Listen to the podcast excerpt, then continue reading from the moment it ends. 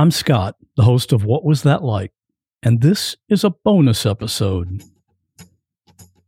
Normally on this podcast, you'd hear someone talking about the time they witnessed a murder, or when they escaped a cult, or when they were swimming and they lost their leg to a shark attack. Those are all actual past episodes, and there are currently over 150 of them to binge. But we're doing something a little different today. You've heard me talk about the private Facebook group. That's where we discuss each new episode as well as past episodes, but we talk about a lot of other things in there. Every Tuesday, I post a new question, something that makes you think. And with almost 6,000 people in that group, we get a lot of answers. The discussions we have in there are amazing, and you can join for free at whatwasthatlike.com slash Facebook. Well, not too long ago, I posted this question What's something that happened at work that you'll never forget? And wow, did the work stories come pouring in. Turns out a lot of weird stuff happens on the job. So I asked some of the people who answered that question to record their answer and send it to me. What you're about to hear are those work stories and a content warning about the first story. It involves a dog who has a seizure and doesn't survive. I put that one at the beginning, so when you hear that story start, you can fast forward about three minutes to the start of the next story if you want to. So I hope you enjoy listening in on what happened at work. Real people in unreal situations there is a girl hanging by her broken leg from the telephone wire. And I called 911 and I said, I found a baby. I turned around. I see a gun pointed at me close enough I could touch it. She would hold our heads underwater all the time. He levels the gun, pulls the trigger, and I go down. Her eyes were full of tears. She didn't want to leave us. My hair catches on fire. I swear to God, this is this image is burned in my head for the rest of my life. I'm Scott Johnson, and this is What Was That Like?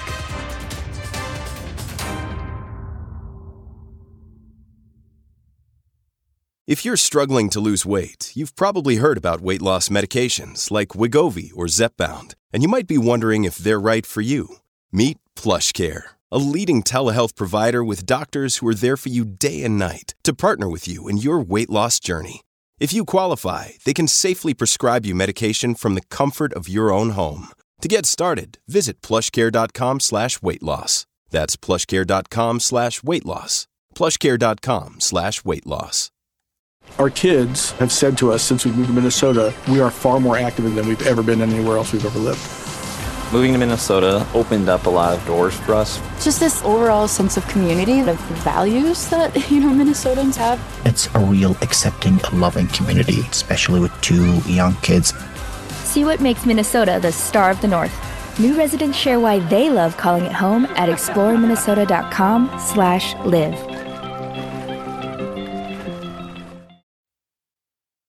I have worked professionally with dogs for over 10 years.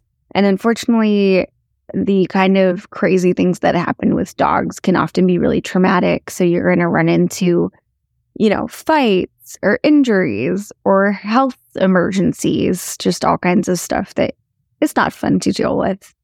And at the time this happened, I was working at a dog daycare and boarding facility, and I was the uh, shift supervisor, which meant that I was in charge of the whole front end of the building. Um, so, you know, answering the phone, dealing with customers, doing the dog baths for daycare that day, doing laundry, etc. I'm stretched thin. All my employees are in the back with their dog groups or otherwise, you know, busy doing something that they can't leave.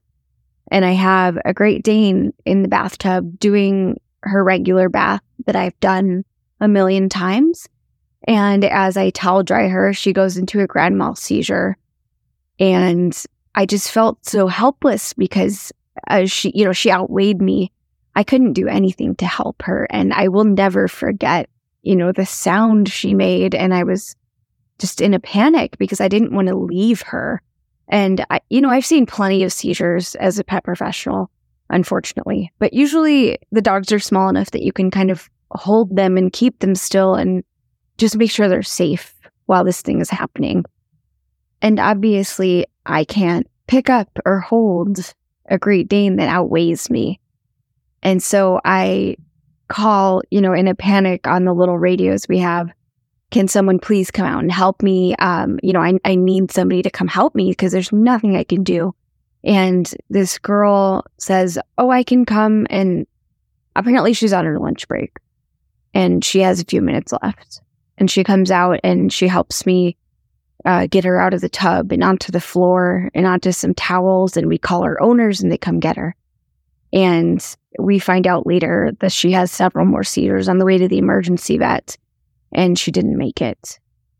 I had never been told that this dog had epilepsy. I wish I'd known. It makes you really think, you know, did I do something wrong? Is there something I could have done differently? But I just didn't have all the information. And the most appalling part was that the girl that came out to help me had the audacity to complain later that she didn't get to finish her lunch. And I just, you know, this this dog that we knew and loved died and she's worried about a couple of minutes of her break. And I don't get it. So just do your best to be kind and compassionate, especially with service workers, because you never know what they've just had to deal with. Something that happened to me at work that I will never forget is one day in 2021, August 5th, 2021 to be exact, we had a staff meeting and it was the first day that everyone in my department had been back in the office all at once since our department had shut down due to COVID and we were all working from home. So everyone in the office gathers in the conference room for this meeting and we were all asked to wear a mask. And there were about 15 people tops in this meeting. The person leading the meeting was my supervisor, and she starts by saying, Before we get started, we have a new face in the room, so let's all go around the table and introduce ourselves. So everyone in the meeting is looking around because we're all thinking, Who is new? And so my supervisor looks directly at me and she says, You must be new. Welcome. Everyone looks shocked Laughter erupts, and everyone said, She's not new.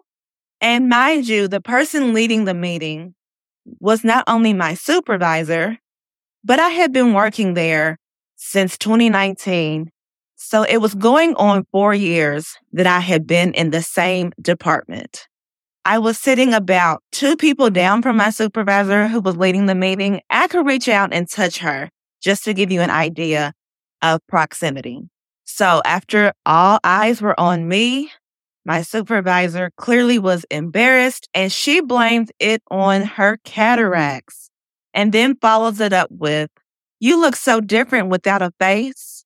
Needless to say, we all got a good laugh out of that, but I was still pretty shocked that she could not recognize me with a mask on.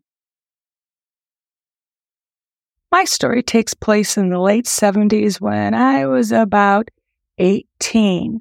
My mother was a manager of three convenience stores, and I happened to work at one of them on day shift. And this is where my story takes place.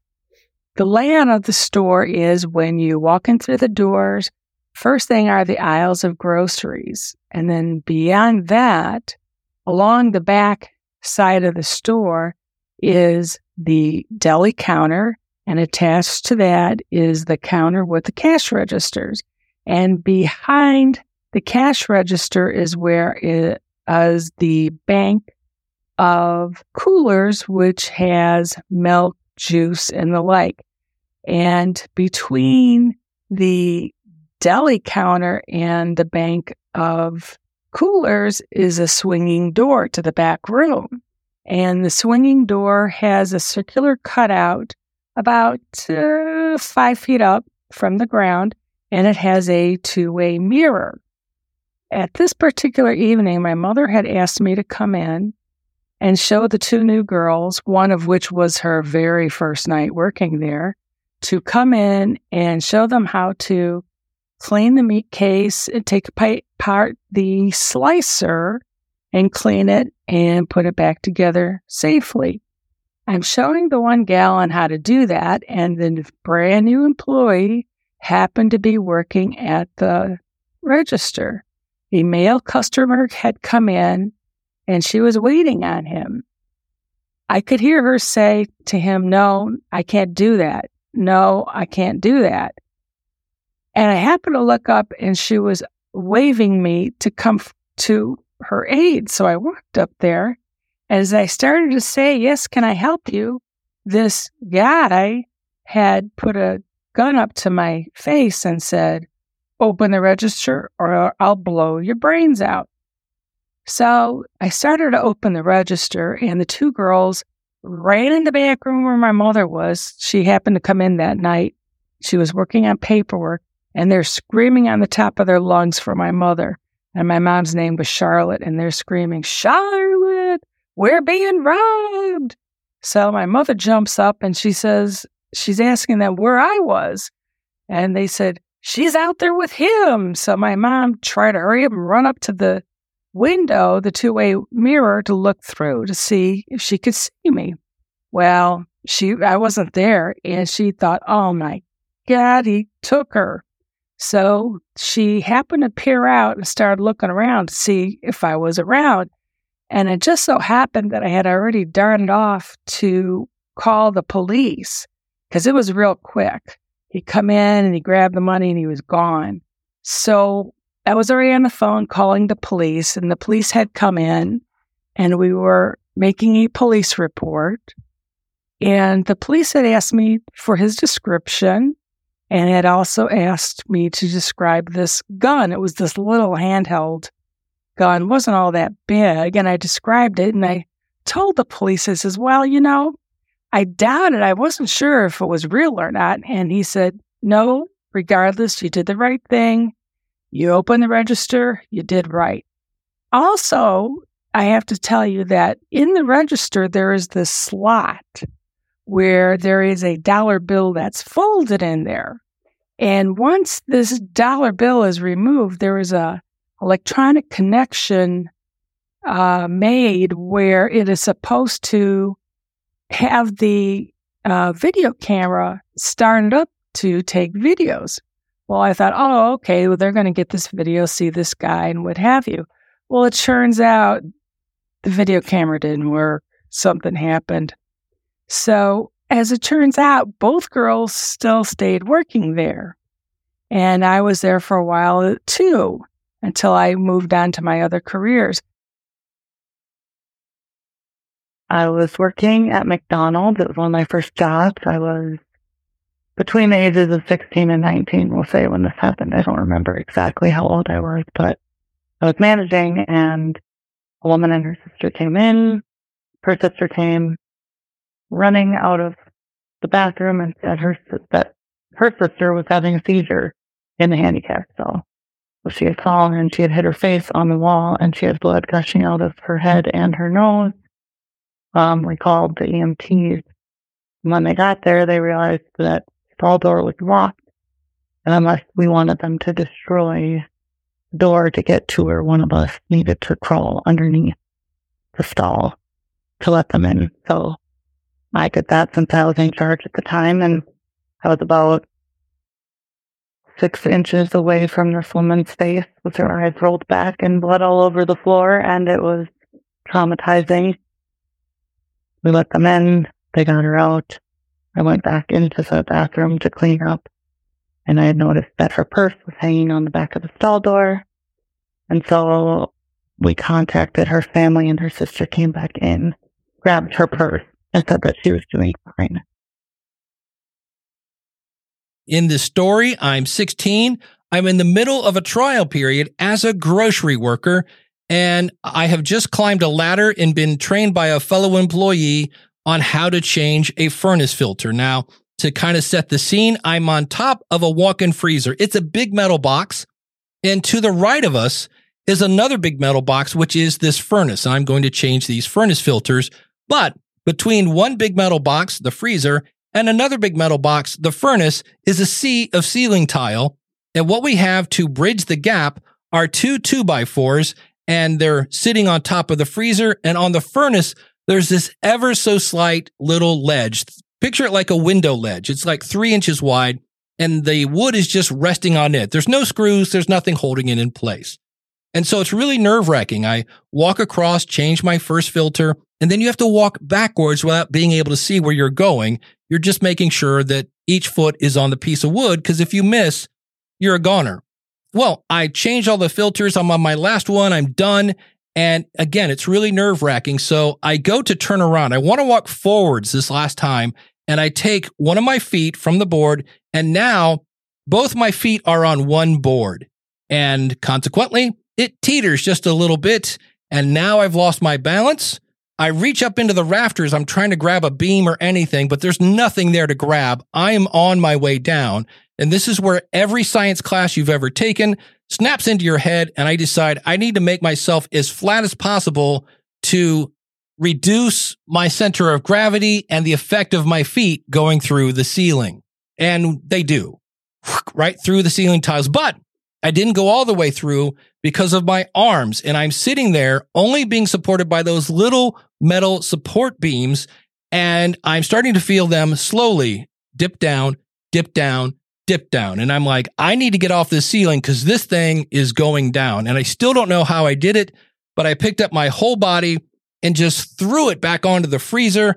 I remember landing, turning around and picking up the ceiling insulation and pulled it up to look through the new hole that my feet had just made to see my manager who said, Nice of you to drop in. Are you okay? And I said, Yes. And as I looked, I could see that I would have landed on a big table that was used by the butchers to cut all the meat. And I'm really glad I didn't land on a giant table full of knives. To this day, I'm still a little hesitant about heights.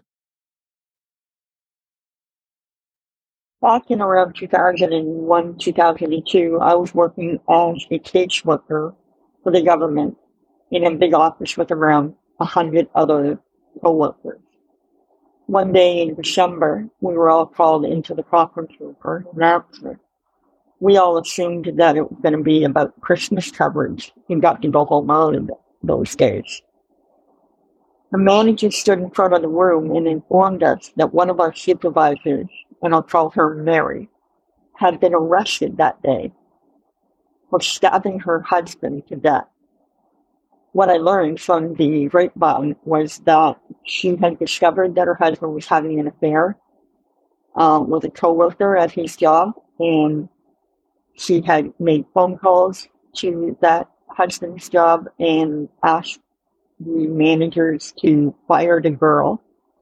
She had tried to run them over in the parking lot one night. And I guess he was about to leave her and their three children one of them had severe autism, and she went downstairs, grabbed a kitchen knife, came back up to their room, and stabbed him. Started stabbing him about twelve times.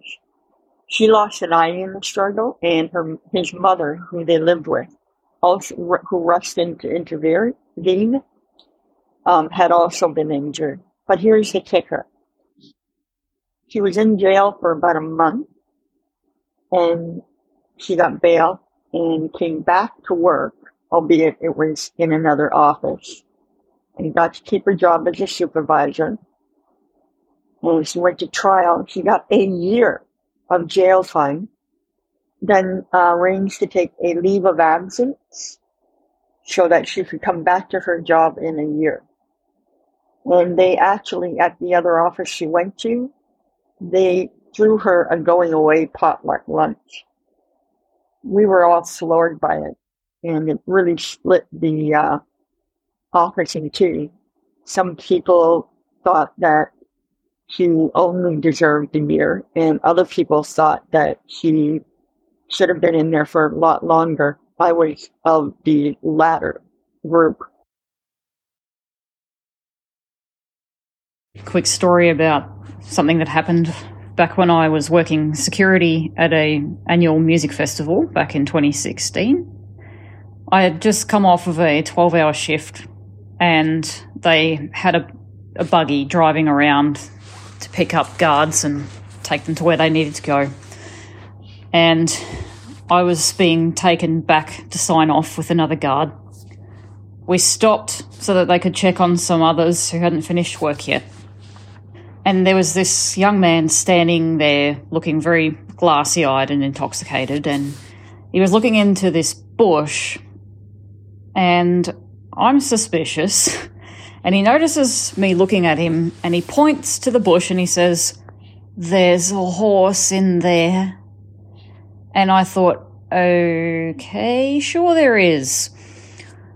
So I kept watching him, and next thing I know, he leans over into the bushes and he pulls out this pink toy horse head on a stick.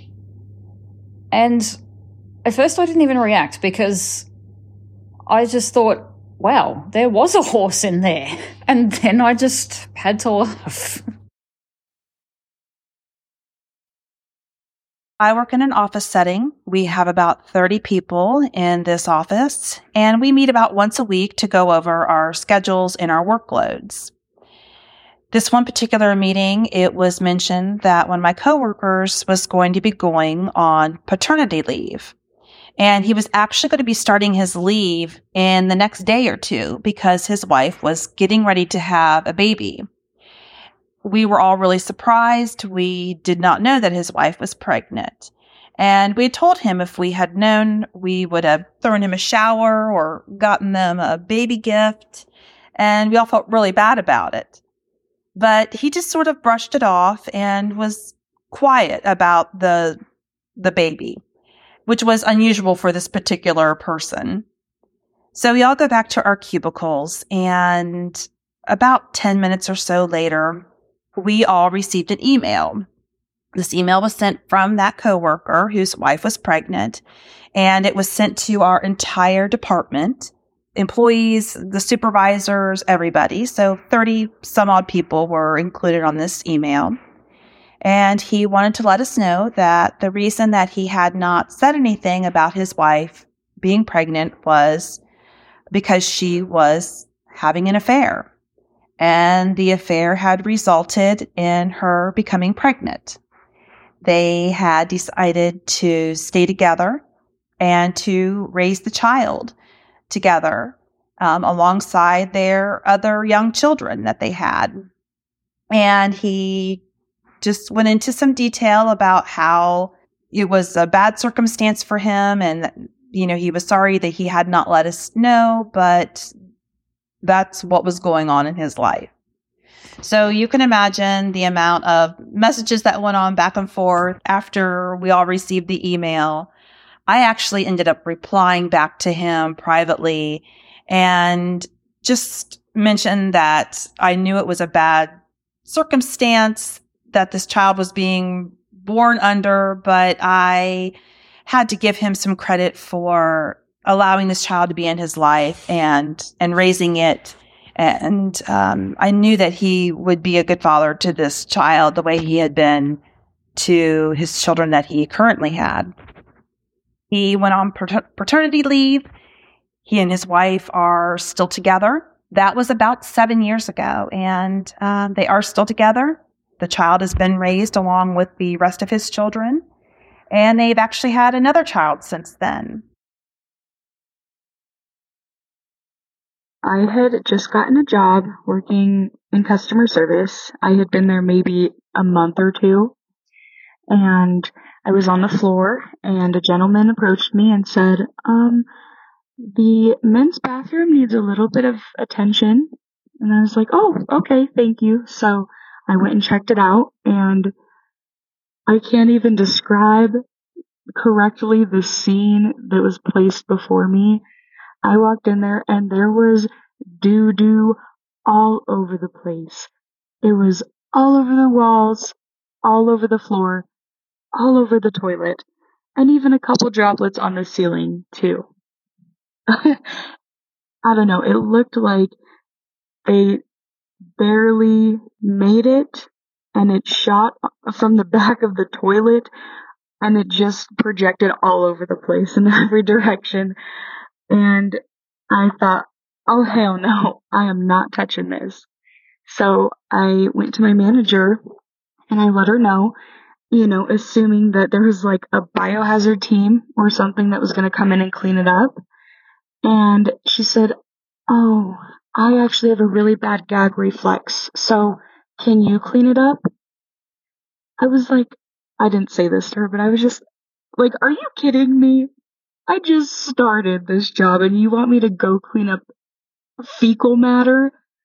Anyways, I'm a people pleaser, so of course I did it. And they didn't even have like the correct cleaning tools. So I literally just had to use a mop. so I was mopping the walls and mopping the ceiling and the toilet and everything. You know, I didn't know what else to use. And so, you know, I disposed of that mop head afterwards, but yeah, it was pretty bad. I think that he might have even left his underpants on the floor there too. it was pretty bad. And, you know, sadly, that's not the only human doo doo story at work that I have, but it's, it's the one that I will always remember. Many years ago, when I was a bank teller, there was an elderly customer who was leaving the bank just as another customer was entering. The woman entering saw what looked like poop on the ground and let us know about it. So we notified our branch manager so that one, he would clean it up because none of us women women would do it, and two, he would watch the surveillance video with us to see what happened.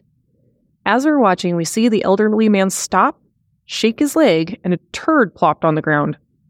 He just kept walking, and in came the other customer who noticed it. To me, the craziest thing about it is that years later, I was working at a different bank as a teller and telling my coworkers about this incident, and not long after that, that same old man came into that bank. Thankfully, this time he did not drop a poop bomb before he left. I don't know how many other people do this, but I like to plan my weekly meals.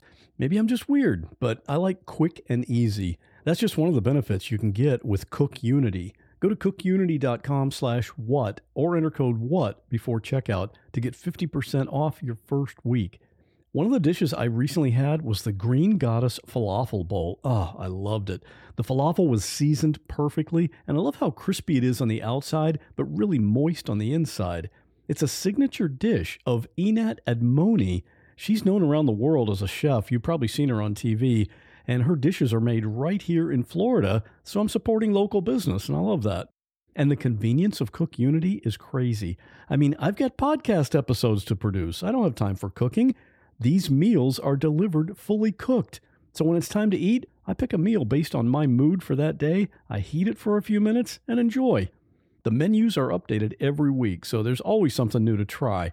You can choose from over 350 meals based on your dietary needs or taste preferences or go wild and have Cook Unity pick for you because every meal is just amazing.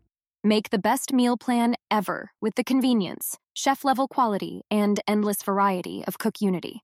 Go to cookunity.com slash what or enter code WHAT before checkout for 50% off your first week.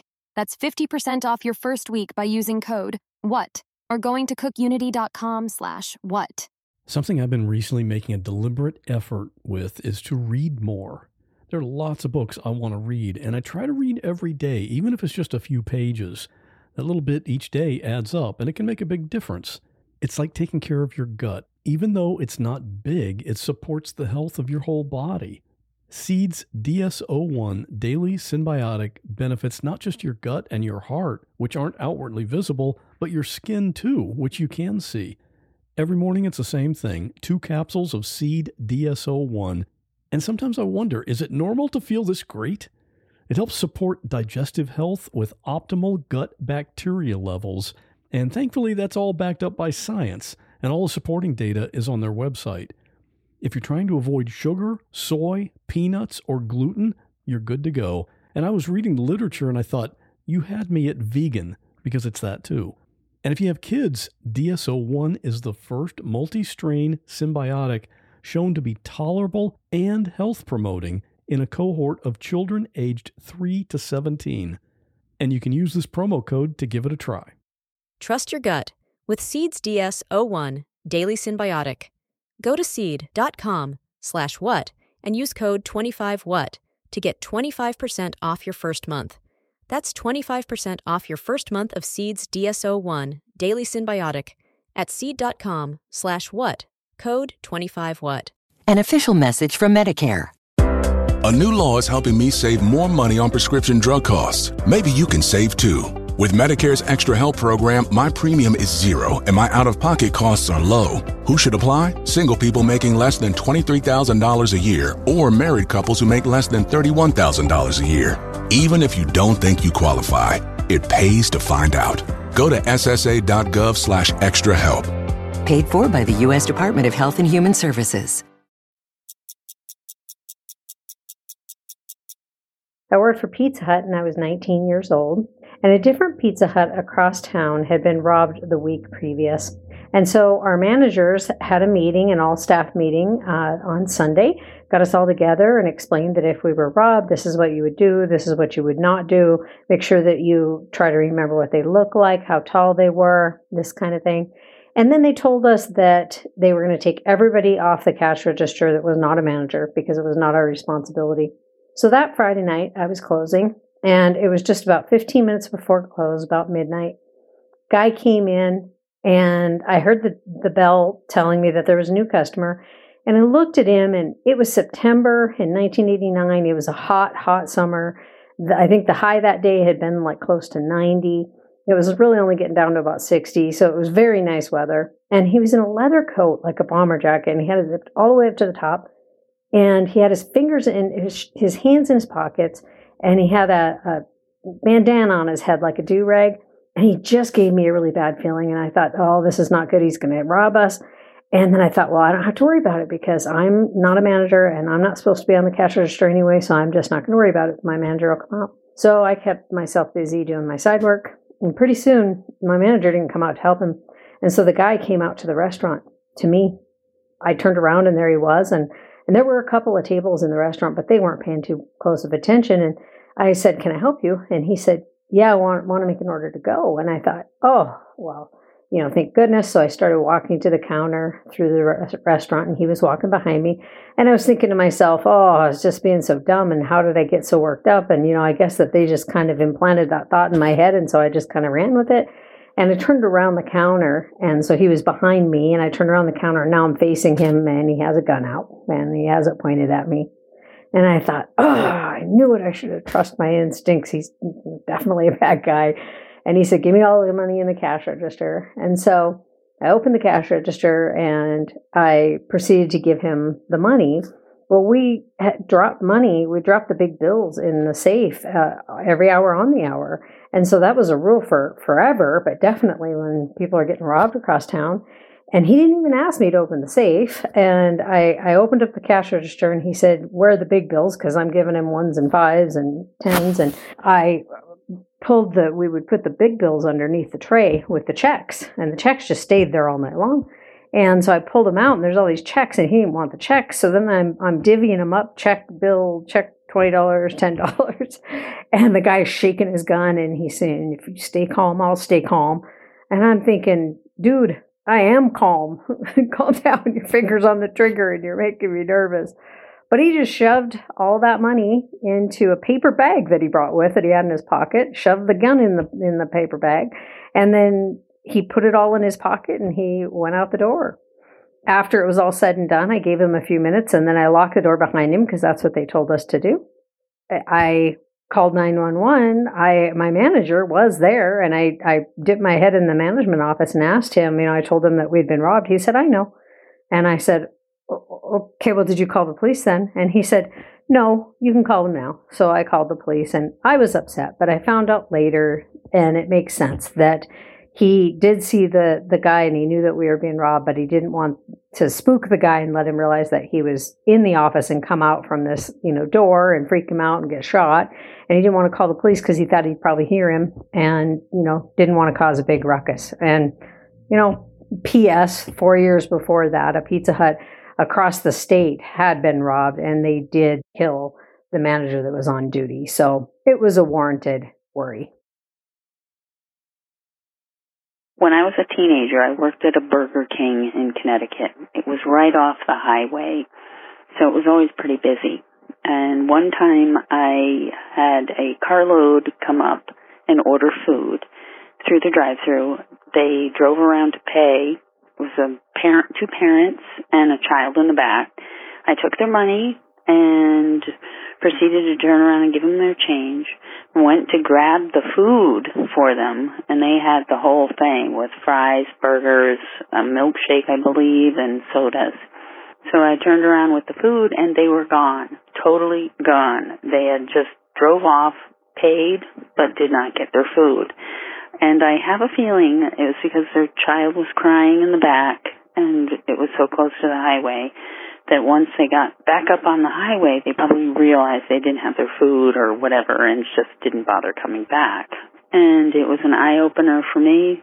I'd seen similar things like that in grocery stores, and I know I've been in a grocery store and just left all my stuff with my child in the cart. I took him out, left all the stuff, and left because he was having a meltdown. So I can totally relate that somebody would buy all their food at a drive through and then take off.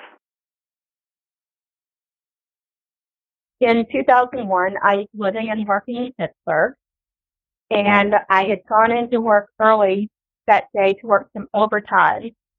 And one of my coworkers came out and told, told us all that a plane has just hit the Empire State Building.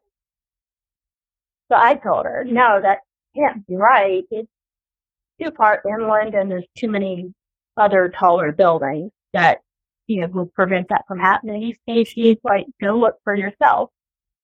So I walk out into the break room, TV's on, on the news, you're showing the trade tower, you know, and all the smoke and everything. You know, so I'm shocked, but, you know, also realize she had the building wrong. It's the World Trade Center, not the Empire State Building. And as I was standing there watching the coverage, that's when the second plane hit. So I got to see that live. Seeing that we were in Pittsburgh and they knew that there were other planes and one had lost somewhere above us, there was a um, citywide, you know, notice to clear out of the city. So, you know, cell phones weren't huge back then. Um, I'm trying to call my husband to come get me because I have to get out of town.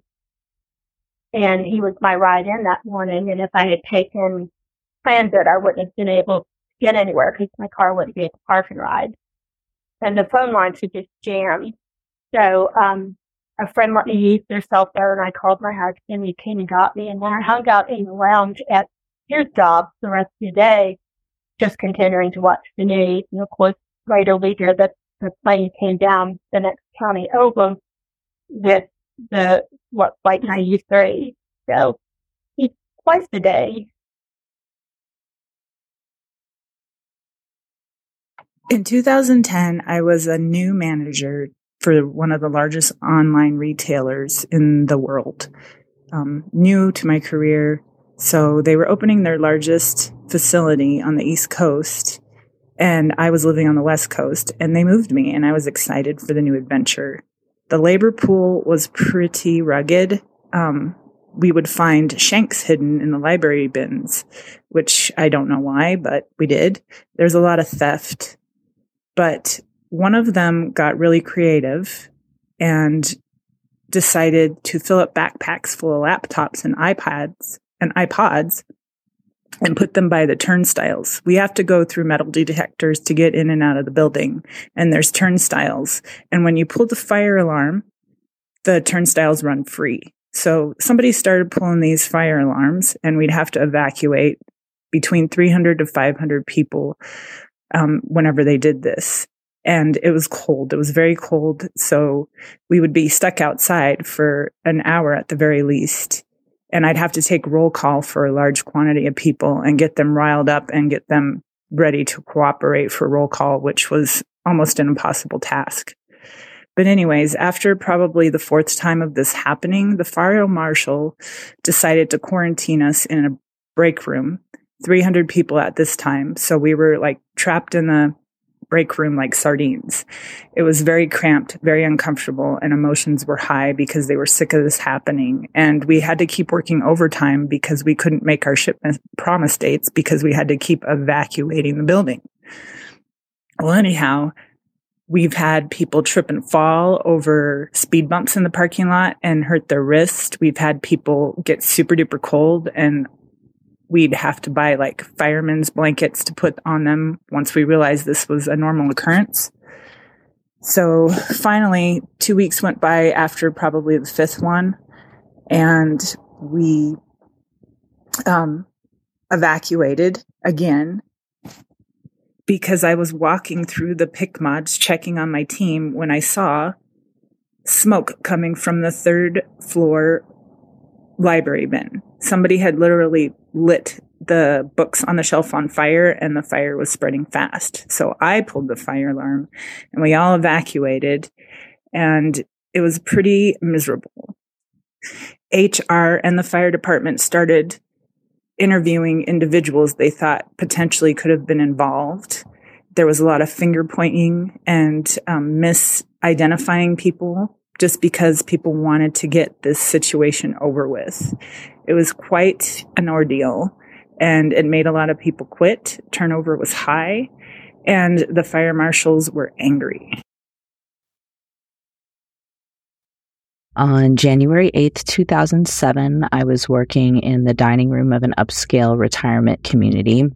Uh, luxury condos, fine dining, concierge services, an assisted living wing for when anyone reached that the point of needing that level of care. Um, I was a split shift schedule, so every day I had a couple of hours to do as I pleased between lunch and dinner service. I was just shy of my 21st birthday, living with my parents again, and very much enjoying my young partying years, probably a little too much.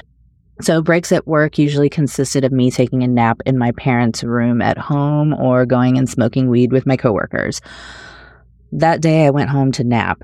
I remember how eerily quiet it was, and I assumed that no one was home. So, for some reason, I decided to nap on the couch.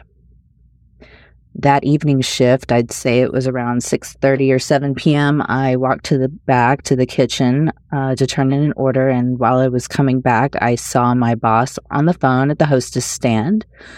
He was partially obscured by a wall but i could hear him using comforting language with the person on the other end of the line as i approached he turned to me with a look on his face like he had seen a ghost and he slowly handed me the phone and said, I'm so sorry.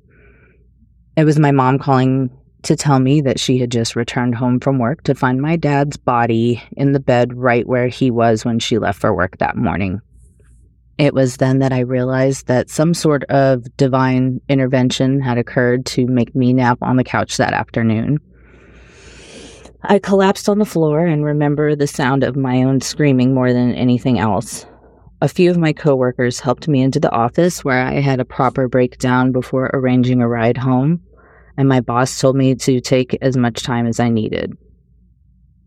Upon my return a few weeks later, I parked in the employee area that faced the back of some of the condos. And I heard a woman scream as I was walking in, and I looked around to find that a resident had jumped from his third story balcony. He had advanced cancer, and his girlfriend was out of town, so I guess he took that opportunity to end his own suffering. I watched him take his last breaths as we waited for paramedics to arrive. Not surprisingly, I had a mental breakdown on the job shortly after that and ended up taking an extended leave of absence from which I never returned. But it's all good because I took a job a few months later and met the love of my life as soon as I sat down at my desk, and we've been together ever since. Now, the story of how I married and divorced a bank robber somewhere in there, I'll have to save that for another day. I used to work in a mall shop that was an electronics store. It was one of the many chains that would eventually get bought by GameStop. And we had a real problem with roaches. It was nasty. There were roaches of all different sizes and breeds and varieties. I just, I've never been in a place so roach infested. And I happen to have a buddy who used to be a manager there. So I asked him one day, I was like, Did you have a lot of roaches there? And he said, Oh, Oh, you don't know, do you? Yeah, you know what? Before it was that store, it was a hot dog place.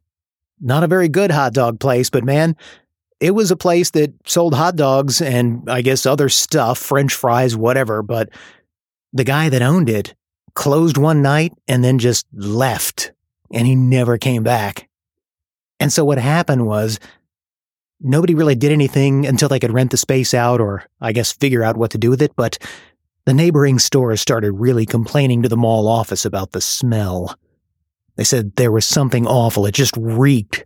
And when they finally opened the place up and went in, they discovered that, oh, yeah, yeah, he did just walk away one night and didn't empty out the stockroom. All the stuff in the fridge, all of that was just there and had been rotting for months and was infested with bugs. It was really nasty. I'm glad I wasn't there for that. But what I was there for was one of our store managers, in one of his more lucid moments, somehow convinced somebody to be able to do bug spraying in our, our store.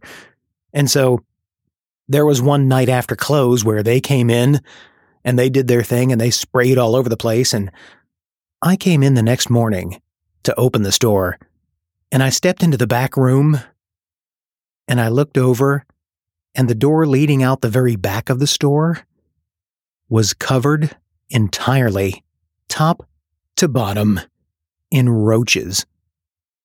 All dead. It was a literal carpet completely coating the door of roaches that had run to escape the poison and then just died on the door. It was the nastiest thing I've ever experienced, and I hope I never experience anything like it again. I'm an expat Canadian based down here now for 18 years. And this story goes back to Calgary, Canada the year 2000. Uh, I was working for a technology company back then. And I arrived to work one morning. I was a bit late. I can't quite recall the time of year. I believe it was September, October, but I was arriving to work and pulled into the, went to pull in the parking lot and it was all blocked off by the police. There were emergency vehicles there. There was a marquee tent in the field across from our office. It was all taped off. Um, the police were marshaling people, allowing most people, um, or pushing most people back, but allowing, allowing us to get into the parking lot. So I went into work and no one seemed to know what was going on. And about an hour later, a group of us were called into the boardroom by the CFO of the company at the time. And he sat us down and explained to us that it was um, one of our engineers, a female engineer in the company that that had been murdered it, outside in the parking lot. We were in absolute shock, of course. It turns out it was her ex-husband. And from what we gathered as time went on, he'd sort of hidden behind a car in the parking lot. And when she pulled up to work, he pursued her and she ran across the street into the open field trying to get away, but he tracked her down and unfortunately she was killed. And it really, this, this particular story really stayed with me a long time because this particular morning I was a bit late. Most days I would arrive based on my, my standard commute to the office by, you know, let's say 10 to 8 or something like that. This day I think I arrived about 8.15. I'd stopped to do something or something. I remember something had held me up. And I arrived a bit after when I normally did. And this really stayed with me because I often thought to myself, what if I had driven and come across the scene with her being pursued? At the time, I was driving a big Range Rover that had a big metal bumper bar on the front. You know, I've run over in my mind many times um, if I'd had the opportunity to try to assist or maybe just have him meet the front of my truck and been able to save her. But uh, that was that's that's been a little tough. It comes back to me from time to time, but this did go through the courts. I remember it took several years, and I think I'd actually already moved to Australia before before it was resolved. It took five, six years, I think, for this to reach an outcome. But in the end, he's in prison, I think, for life. And unfortunately for this family, they were Serbian immigrants, and um, they had a young son. He was probably eight or nine, I think, at the time, and he was left without any parents or any family in Canada. So a really tragic story. It's just, you know, very unusual, something you would never expect to happen. But I remember it had a massive impact on the people in the company. She was a really soft spoken, gentle, caring lady, and um, she certainly didn't deserve that. It was horrible.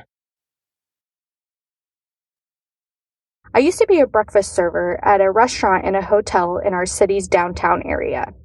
I worked only the weekends, so we had a lot of really interesting people come in. This was a, I believe, a Saturday morning, and me and the other server were just hanging out at the bar. It was really slow so far. Not a lot of people had come down, and we were just kind of hanging around talking.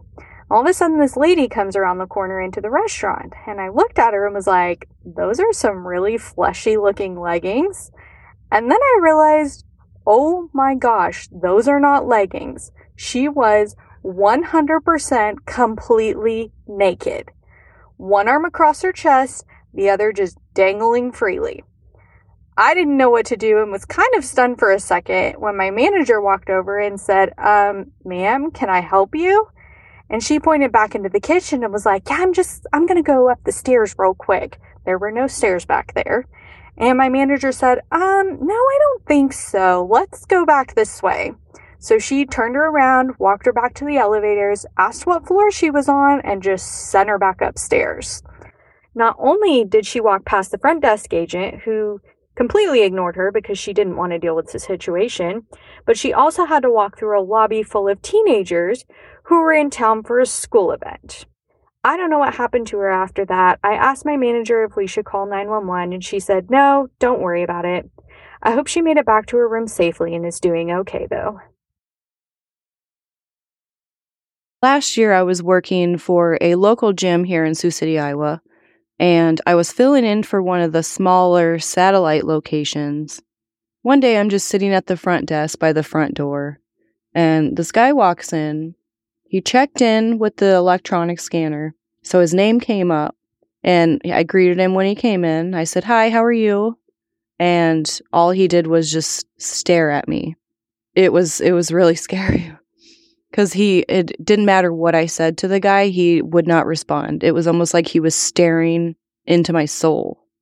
So he walks away and I forget about him for a while and I do my work. Later on I end up going upstairs, and there's two separate ways that you can go upstairs. And I chose the left way to go upstairs. And when I get down the hallway, I can see down the stairs for the right staircase. And I find the guy who still was just kind of standing there acting funny. So I ask him again, Is there anything I can help you with? And he just was not responding. He just stared at me he had basketball shorts on and he had both of his hands in the front of his shorts.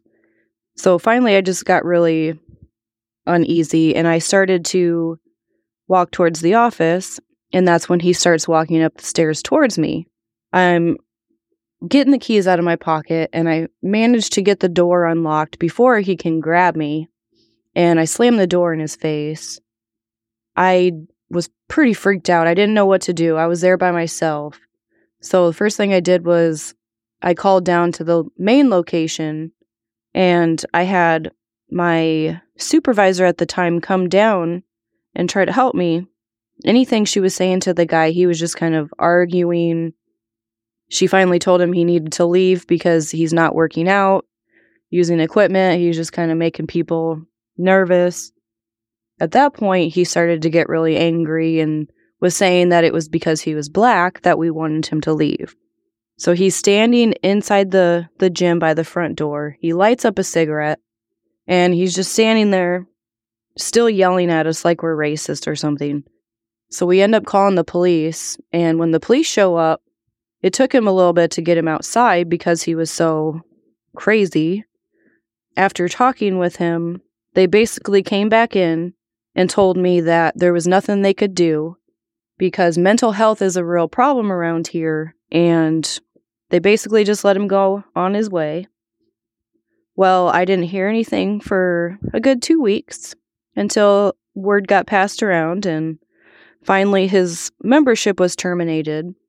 So he wasn't allowed back. And then we all find out that this guy ended up being he was arrested for multiple robberies, armed robberies in this area, and was just actually convicted of, I would say, seven to nine charges. just a few days ago. So, where I thought maybe he was going to try to like physically attack me, rape me, I had no idea. But then to find out that he actually had a gun on him, it's terrifying. Nobody really checked to see. So, I mean, anything could have happened. And I was just lucky to be able to get in the office when I did. An official message from Medicare. A new law is helping me save more money on prescription drug costs. Maybe you can save too. With Medicare's Extra Help program, my premium is zero and my out of pocket costs are low. Who should apply? Single people making less than $23,000 a year or married couples who make less than $31,000 a year. Even if you don't think you qualify, it pays to find out. Go to ssa.gov slash extra help. Paid for by the U.S. Department of Health and Human Services. An official message from Medicare. A new law is helping me save more money on prescription drug costs. Maybe you can save too. With Medicare's Extra Help program, my premium is zero and my out of pocket costs are low. Who should apply? Single people making less than $23,000 a year or married couples who make less than $31,000 a year. Even if you don't think you qualify, it pays to find out. Go to ssa.gov slash extra help. Paid for by the U.S. Department of Health and Human Services. Imagine unlocking a version of yourself that's unstoppable, where mental barriers no longer hold you back. Listen to Mentally Stronger with me, Amy Morin, therapist and international bestselling author, here to guide you on a journey to reaching your greatest potential. Every Monday, I bring you into conversations with some of the most fascinating minds experts, authors, entrepreneurs, athletes, and musicians. They don't just share stories, they reveal the mental strategies that propelled them to the top. But here's the real magic. At the end of each episode, I break down their wisdom into practical therapist approved advice. In my solo episodes, I dive deep into the techniques that build mental strength. It's like having your own personal therapy session as you discover how to turn these insights into steps you can take right now. This podcast isn't just for those facing mental health challenges, it's for anyone who wants to push their limits, achieve peak performance, and truly thrive. Are you ready to unlock your full potential? Then it's time to become mentally stronger. Subscribe to Mentally Stronger with therapist Amy Morin, available wherever you love to listen to podcasts.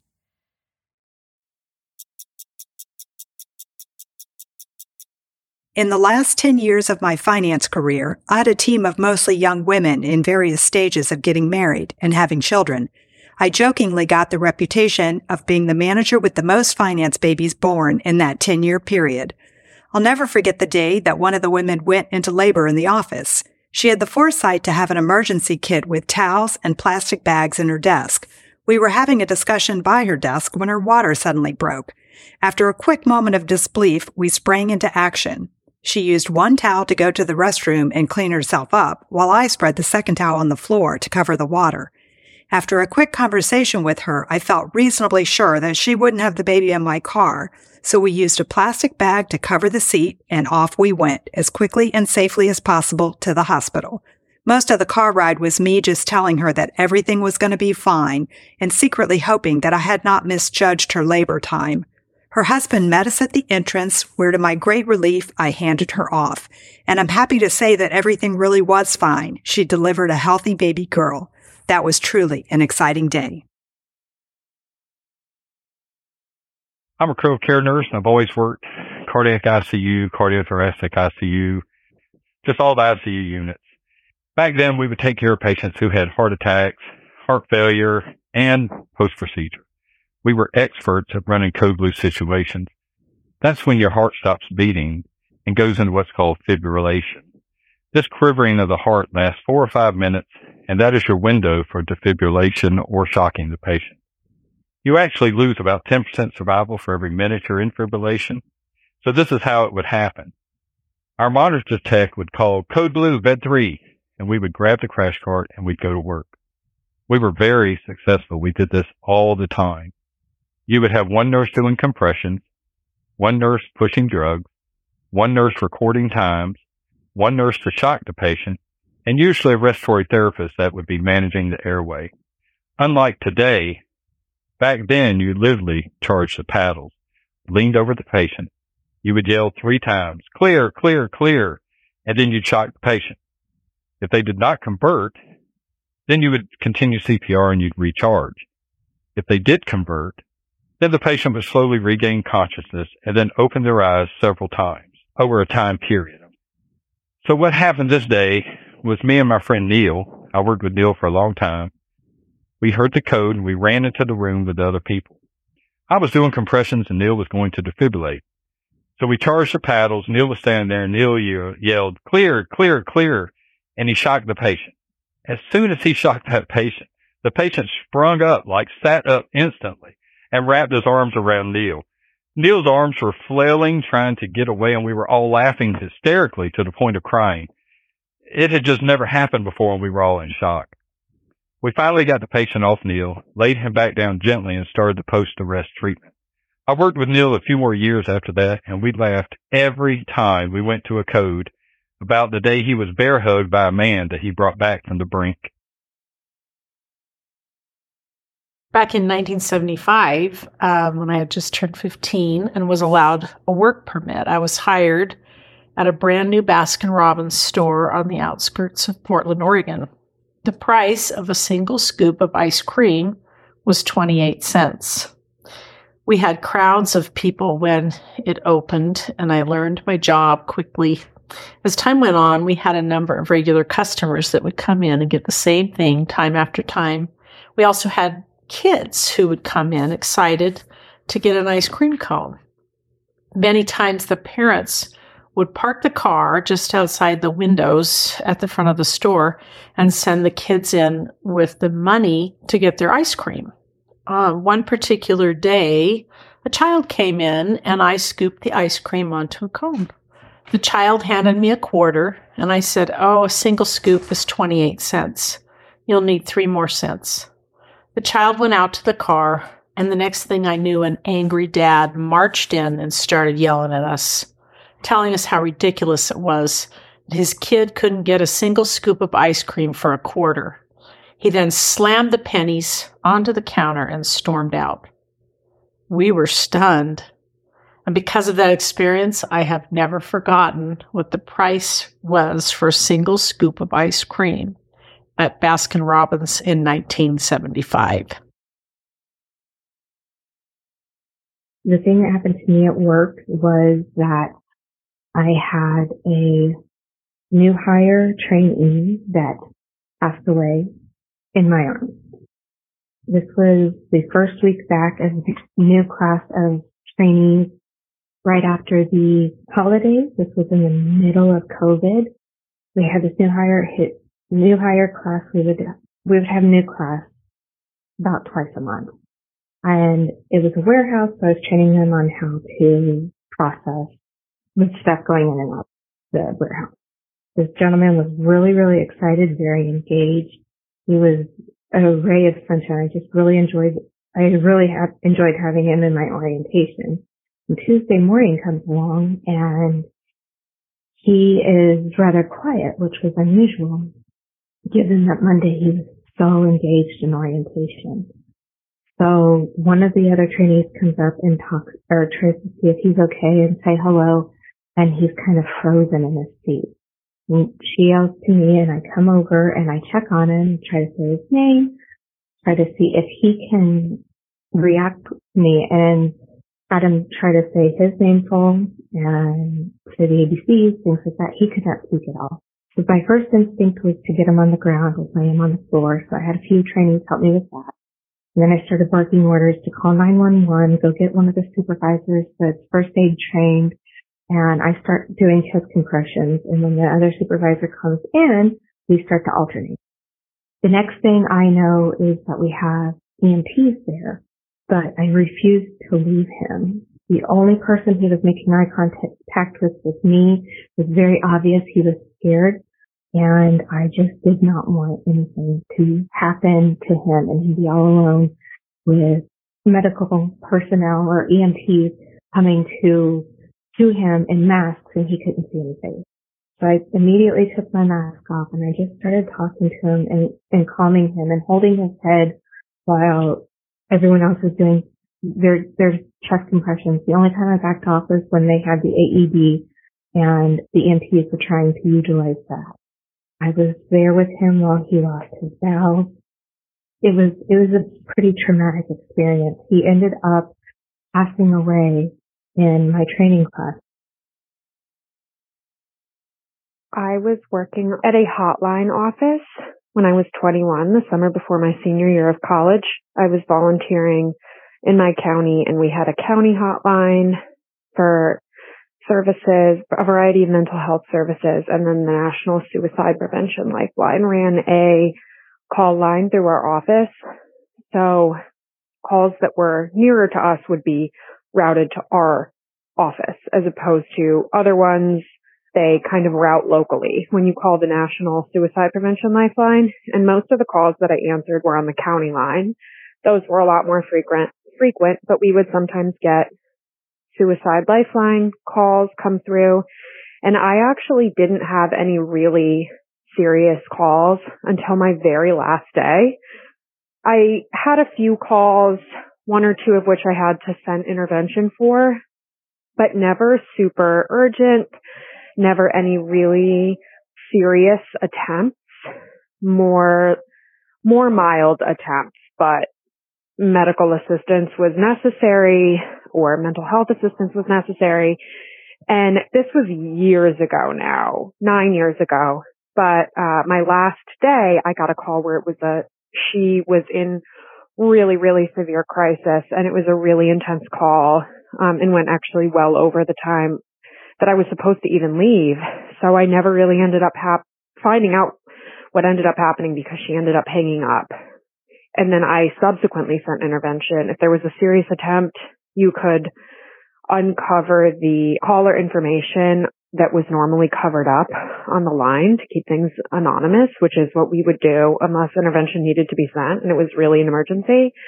So I actually never ended up finding out what happened and that was a really kind of intense way to leave a position where I had not had to ever really have a serious emergency. I had been there for two months. And what's actually kind of ironic, I got sober um, two years after that, and I woke up in the middle of the night and ended up calling the calling the county line. It was like the only resource that I could think of as someone to talk to. And I have been sober for seven years after calling that same hotline where I worked and asking for resources. My name is Rachel, and I'm a mobile dog groomer. I drive a truck and a trailer from one client's house to another, grooming their pups in the trailer right in front of their house. And I, I love my job. And so do my two little dogs who get to come to work with me every day. I was working in a town about 40 minutes from my house one morning and got a notification on my phone that there was a severe thunderstorm warning for both the town I was working in and my hometown. I had just finished grooming the dog that I was working on, so I brought her back inside to her owner and mentioned that I wasn't sure if I was going to be able to get through all of my grooms on the schedule that day because the storm was supposed to be severe and maybe even produce hail.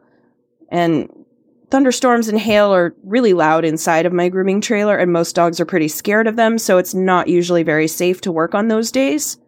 So I left that client's house and began heading to my next stop when the rain started coming down really, really hard. So I decided I'd have to go ahead and reschedule the rest of my day. Less than 10 minutes into my drive home, that severe thunderstorm became a tornado that no one had seen coming. It wasn't on any of the radar, forecasts, nothing.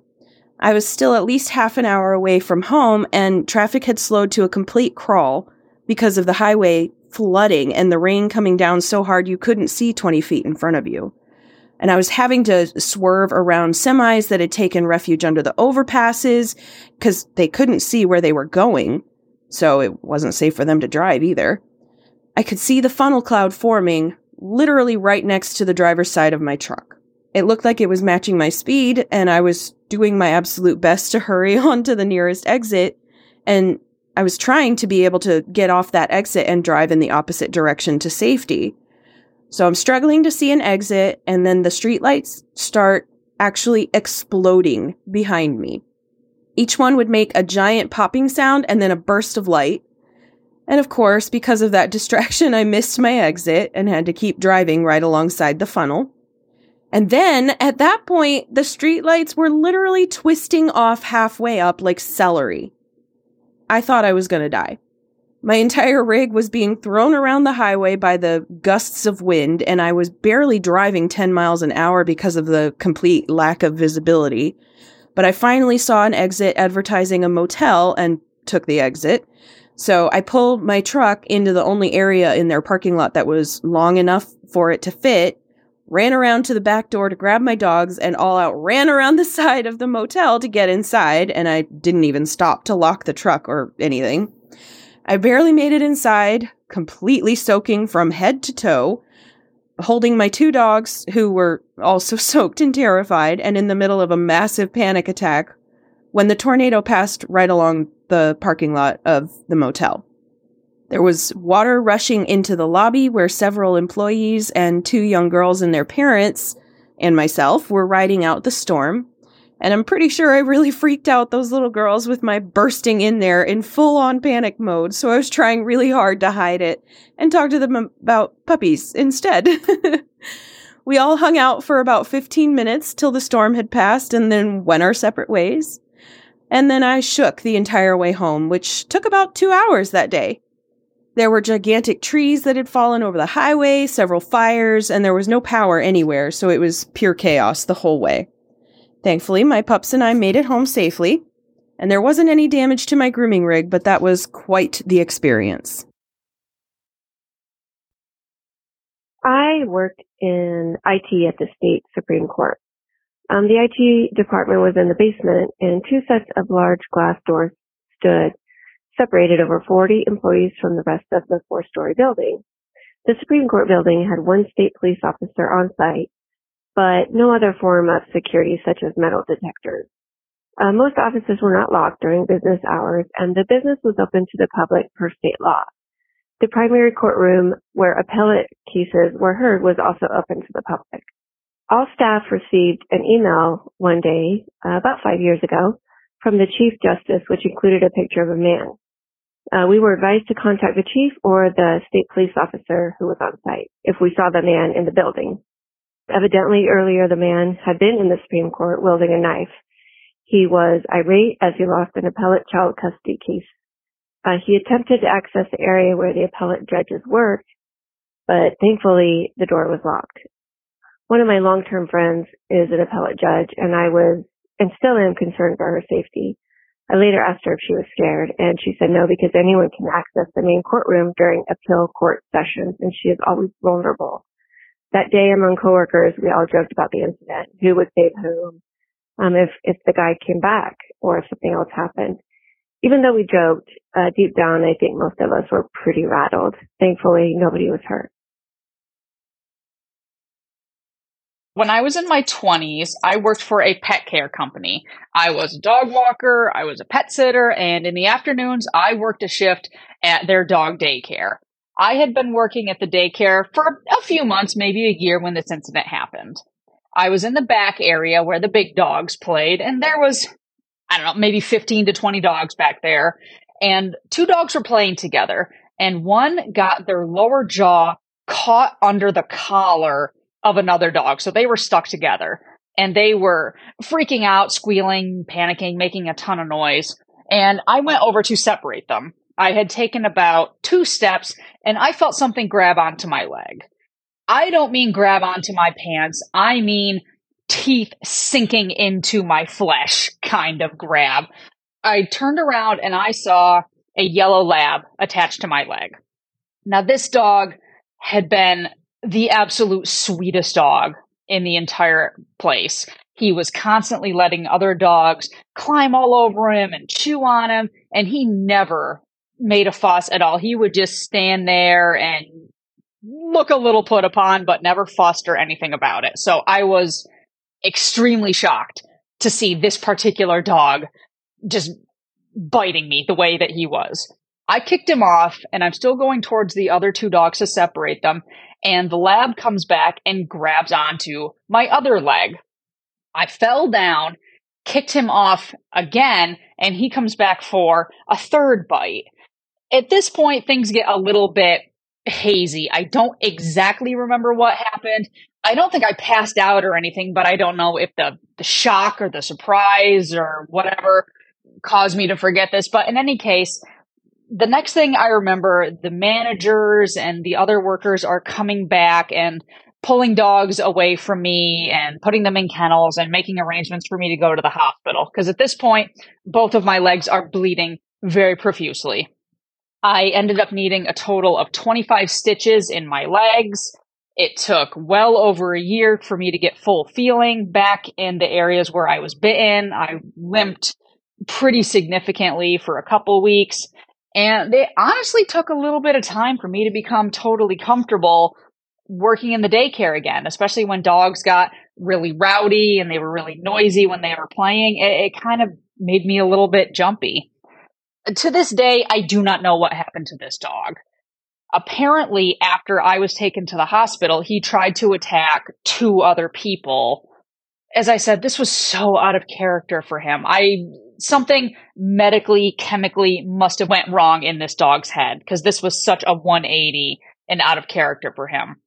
I know that in pack or group situations like that, when two dogs are fighting or getting into it, dogs will frequently nip at them to try and separate them. And maybe this is what he was trying to do, but he just took it way too far. I, I still work with dogs to this day. I'm currently a, a, pet groomer. I've got a little dog on the table right now who's waiting for me to finish her. So I'm going to get back to her. I'm a baker in the food service industry, and years ago, I worked for this very prestigious private university in Austin, Texas. There was a new boss, and he was always rooting for the underdog to the point that he literally hired people right off the street. Now, it's really sweet that he wanted to help people, but it never worked out for us. Here's an example. One day, this guy showed up to work, high as a kite. He looked like he hadn't bathed in over a week. He had greasy hair and this holey shirt that honestly looked like it was stained with urine. With wild eyes, he told me to be careful, that the CIA was after him and that the whole place was bugged. The bakery was situated right behind the sandwich station, and I watched in horror as he made himself a sandwich with his filthy hands. He then hopped up on the checkout counter with his bare feet, hopped down, and hit the ground running, sandwich in hand. The head chef and the manager came bursting through the door a few minutes later. They'd followed him over from the other kitchen on campus. Apparently, a guy hopped up on meth can get places three times faster than two chunky guys in a golf cart. There was no way they were ever going to catch him, and he never showed up to work again. Did I mention that all of this happened on the guy's day off of work? Mine happened to me uh, about, I don't know, almost 10 years ago, I would say, at Starbucks when I worked there. So I was working a regular shift, and at at the particular store that I was at, we only had a single restroom to use. Men and women had to use the same restroom and it was polar opposite to the entrance of the store. So you had to, if you wanted to use the restroom, you had to walk all the way through the store, past the registers and everything to get to the restroom. And the restroom did have like a dividing wall to separate the lobby and the restroom area. Well, this particular day, um, this young gentleman walks in, maybe late teens, early twenties, I don't know. He walks in, he goes straight to the restroom. He came with a friend and the friend ordered and uh, shortly after that, an older woman, an elderly woman, she also walked in and she went to go stand in line for the restroom. So she was standing leaning up against that wall that divides the lobby and the bathroom area. Well, once the friend was done ordering, he starts walking towards the restroom as well. And at the same time, a little boy behind him also about to approach the restroom. The little boy's maybe like eight or nine. Well, when the friend gets there, he all of a sudden starts yelling. He's like, whoa, whoa, whoa, whoa, whoa. And he's like backing up and he's facing that little nook where that older woman was standing. And I can't see from where I am, so I'm just kind of looking to see what's going on. And that young man, he even pulls back that little boy and he's like, come here, come here, don't go over there, don't go over there. And he doesn't know that boy, so then his, the little boy's mother gets upset and she's like, that's my son, don't touch my son. And he's like, hey, I'm just letting you know, don't walk over there, don't walk over there. So now everybody in the whole store pretty much is curious as to what's going on. So right at that moment, the original guy that went into the restroom, he opens the door and when he looks over to his left where that lady was standing, he also like exclaims like, "Oh, what?" Like screaming and backing up. He even starts running a bit, and so we're like, "What's going on?" So when he runs out, that older woman, she immediately goes into the restroom, slams it, and locks the door. And so she's not answering the door. Obviously, she's not coming out. And so I finally approached that whole area to see what's going on. And unfortunately, I guess the older woman maybe she her stomach was upset and she didn't make it. And so she decided instead of, you know, she really had to go. And so she ended up pulling her pants down and she just had like major diarrhea on the wall and on the floor in that little nook area. And so that's what surprised everybody. And that's why that other guy didn't want that boy to see that. And yeah, it was, it was really embarrassing for her, obviously. And, um, she was in the restroom for a long time. And I called my manager and my manager laughed and laughed for a long time. And then afterwards she advised us to call hazmat to help us clean it. So needless to say, yes, I had to close the lobby. I had to ask everybody to leave. The woman finally came out and unfortunately she was mortified and she just had to bolt through the whole entire lobby, walk all the way through. And, um, yeah, we ended up calling hazmat and they cleaned everything up and we closed the store and then we opened up, you know, shortly after and that was it. I mean, I felt really bad, but that was my crazy story and horrible diarrhea in the lobby. I was an EMT for our county ambulance service in Colorado. At the time of this incident, I had only been an EMT for about three years. Our county is small enough that chances are you are going to come across people that you are related to or people you know. At the time, we were considered a paid volunteer service, meaning we were paid per ambulance run, but we volunteered our time. February 1995. Around 6:30 p.m., I'm at home preparing a batch of snickerdoodles when a call came over the radio for a one vehicle rollover on a county road. They needed two ambulances, so I tell dispatch I am en route. I met my partner at the ambulance garage and we proceeded to the scene. The road is very washboard like and hard to drive on. As we get on scene, there are numerous first responder vehicles already there, bright lights illuminating the chaos to my right. There are crews working on one patient who is pinned under the pickup door. She was not wearing a seatbelt and was thrown from the vehicle. I took the other two girls and proceeded to get their names, vital signs, and IVs started. When one of them told me her name, my heart sank. Her sister was the driver, and she was the one who was pinned. And her father was an investigator for our sheriff's department. We knew this family. My patients were cold from the crisp February air, and it was difficult to get an IV in either one of them. However, I eventually did.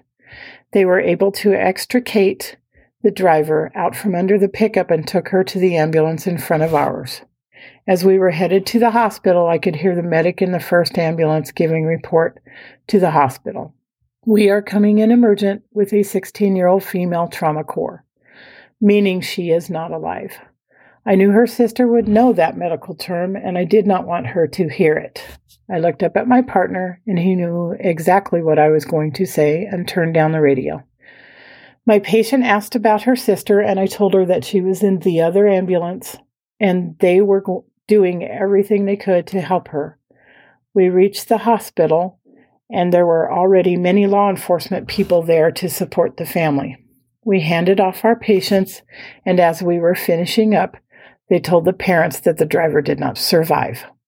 I will never forget the scream that her mom let out, saying her name and screaming no. We had a stress debriefing that night at around midnight. Not sure that it helped at the time. I stay in contact with the mom and my patient. I can honestly say that she is the first patient to thank me for helping her.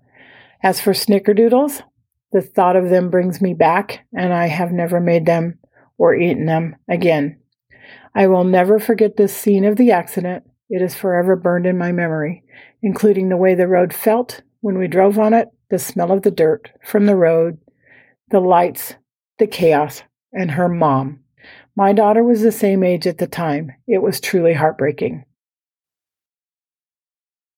I wanted to share with you an experience that I had while working for a radio station in July of 2007.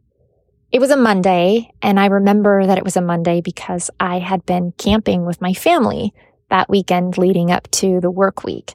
And I was a little out of sorts that Monday, kind of dragging. And uh, I remember thinking I shouldn't have come to work today, probably should have taken the day off, but I was trucking along and I was there. Then about 10 a.m., I noticed some energy in the building. Uh, people, coworkers had started walking to this far side uh, of the building and I couldn't see what was going on from my desk. So I got up and sort of followed along to see what was happening. The energy wasn't good. You could tell something was wrong. And as soon as we got to the other side of the building, we could see the emergency response vehicles. And we knew that something wasn't good. We stood there and kind of talked amongst ourselves about what could be happening. And we saw them will out one of our coworkers who we lovingly called Big Mike. And our hearts sank. Big Mike was one of our IT guys and he was well known and very well loved among the staff. He had many friends on the staff. He was the first person to show up if you needed a helping hand in moving, if you needed a picture hung. He would show up to any party that he was invited to and stick around to help you clean up. And so, yeah, he was, he was well loved and we were in quite a bit of shock. We found out after he was whisked away in the ambulance that, uh, he had had a dental procedure earlier that week and had been complaining about, about not feeling very great. And he'd laid his head down at his desk, laid his head down on his desk and his cubicle mates had just sort of let him do that and, and rest, just thinking he wasn't feeling good. So maybe he just needed a little nap or something. But after a while, they realized he should probably be stirring. Uh, he should be getting up. And he wasn't. So they gave him a shake and he didn't respond. So immediately, as soon as they knew something was wrong, they called 911. 911 responded quickly, got him to the hospital as soon as they could. But we found out uh, just maybe an hour later that he didn't make it. And in fact, uh, he had passed away while at his desk. And that was hard on us as a staff, particularly hard on his cubicle mates who were right there with him and, and didn't know that this was happening.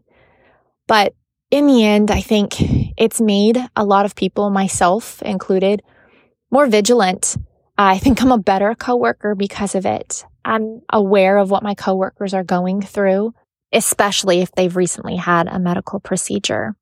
Although we can't change what happened to Big Mike, we can take the experience and make sure that we are looking out for others around us in a better way. And who knows, maybe even one day this experience could save the life of another. Around 2011, 2012, I worked for a software company as a technical writer, and I absolutely loved my job. I'd been there for three or four years at that point, had the best boss, greatest coworkers, had had a baby and come back. I was I was just super happy. And unfortunately, we had to have a reorganization happen where everybody kind of got moved to different departments, different bosses. Mine was a brand new boss to the company. And I, I promise you, I tried, but the woman just did not like me. I tend to have issues sometimes with authority. So, and she was kind of a militant micromanager. So I tried very hard to hide my feelings on the subject, but it was pretty obvious she was not my biggest fan. But you know, that's fine. Not everybody's going to like each other. We're not there to make friends, we're there to work. So I thought things were going okay until one day I got pulled into a meeting room um, with no warning. It was HR and my new boss. And they wanted to let me know that um, I worked with some people who felt that my cologne usage was too much and that it was being done at my desk. And just because I love the smell doesn't mean everybody else would. And I was convinced that this had to be a mistake because as a lifelong migraine sufferer, smells, scents, especially cologne, is a huge trigger for those. So I'm very cognizant of not doing that. I wouldn't do it to myself, let alone anybody else, and certainly not at my desk. And I found it really amusing because my new boss was somebody who basically marinated in her cologne. It was overwhelmingly awful. And also at the when you first walked into the floor, there was a um, um, a male who also wore an amazing amount of cologne, and it would hit you like a like a brick wall every time you walked in. But you know what? Yes, it bothers me. Yes, I wish people wouldn't do that at work, but everybody isn't responsible for my quirks and needs or irritations. You know, if it got to be such a problem, I could always go to somebody. But so I, I thought maybe somebody is just mistaking it for me. I can't imagine why anyone would think that. So I made it very clear I would never do that and why. And I thought it was the end of it until a couple of months later, I'm leaving the office. And between the time I walk out the door and before I even get into the parking garage downstairs, I receive an email from, it looked like my job, saying some really nasty things and how I'm so insensitive and annoying at how I constantly am spraying cologne at my desk. And I think uh, this has to be a joke. These people can't, they obviously don't know me because anyone who knows me knows how I feel about it. And especially since this episode with HR and my boss happened a couple of months ago. So when I get back after talking, I sent it to HR and said, look, this is kind of concerning. I thought this was over and done with. It's obvious I'm not doing it. I've invited anyone and everyone to come down to my desk and smell me if they want to. So I, we really need to figure out what's going on. And when I mentioned it to um, my closest coworker friend at work the next business day, she had mentioned, and some others had come over to talk about the fact that apparently they had been conducting interviews, solo interviews with the more than 100 people who worked on my floor to find out if the smell of me and my cotton candy scent was annoying. That's right. Not just cologne, not a body odor, not some offensive smell. Cotton candy. Somebody thought that I smelled like cotton candy, and they felt that the best use of their time at our job, which was wildly intense and needed more focus than was given. They were conducting interviews like it was some kind of a criminal, a crime show about whether or not me and my candy scented self was annoying. I've never experienced anything like it. I had already been having such a problem with the boss. I had a toddler at home who had some special needs, and I thought, you know what? This is the best way to go out on a, with a bang. I don't think I'll ever be able to have a better exit story than the fact that a hundred people on my floor were being interviewed about whether I smelled like cotton candy and if they thought I should be hung for it. I, I you just can't make this stuff up. So years ago, I was working at a tiny little hotel. All the rooms had fireplaces and jacuzzi tubs and balconies with water views. It was really romantic. A lot of couples stayed yearly on their anniversaries, including this really sweet old couple. They were in their 80s and they'd been celebrating their anniversary with us for like 10 years or more. After they checked out on their final stay, we found that they had left behind their vibrator collection in the nightstand. Usually in hotels, we find things like phone chargers and fire sticks. And we just pop them in the mail and send them back to them. No biggie. This time, however, I was not about to call this couple and ask them for the address to ship their giant bag of dildo. They didn't call us and inquire about them, and they also never returned to the hotel again. I was a young restaurant manager in the late 90s and was closing the restaurant after a shift on a Sunday night the general manager, who was a dear friend of mine, and I were going to stay late to do some repairs around the restaurant. We had two employees still left in the building. They were teenage bus boys. I was in the office completing paperwork with my back to the door when Tony rushed in and said to me, don't do anything silly, just do what they say and nobody will get hurt. And then I felt something at my neck because Tony was uh, a big practical joker. I brushed it away as if he were playing a joke on me. Immediately, I was grabbed by the hair of my head and thrown onto the ground with the gun at my head again. The gunman at that point uh, had us all on the floor in the office and asked Tony to open the safe. Tony had always had trouble with the safe, so he said, Lane, open the safe. When I got up and began turning the dial on the safe, I braced my arm on the desk to the side of it, and it was immediately knocked down with the butt of the gun. I got the safe open and was thrown back to the floor, at which point they had Tony get up and fill a bag with the money in the safe. After that, they had ripped the phone cords out of the phones in the office and hogtied me with my hands and legs behind my back. I thought they had done the same to Tony at that point, and I thought we were at the end of the ordeal when one of my busboys started crying, and the gunman said, You think this is funny? and pointed the gun at him being very protective of my staff, I yelled at him that he had gotten what he needed and he needed to leave because he was scaring my employee at that point. He put the gun to my head, and then the next thing I knew, they had walked away. We didn't know that they had left at that point because they had blocked the door with one of the busboys. When we gave it a moment, uh, I asked Tony if he could get loose, and he could because he had only been tied with uh, my necktie with his hands behind his back. We um, pulled the busboy into the office and then immediately tried to figure out how to call the police, which we were able to do on the fax phone.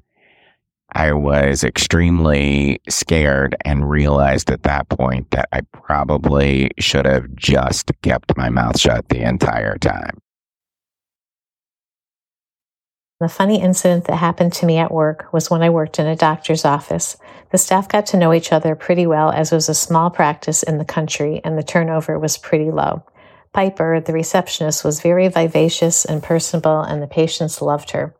We were having our annual flu clinic, so I was very busy seeing patients every 10 minutes, and Piper was greeting a lot of people as they arrived for their injection.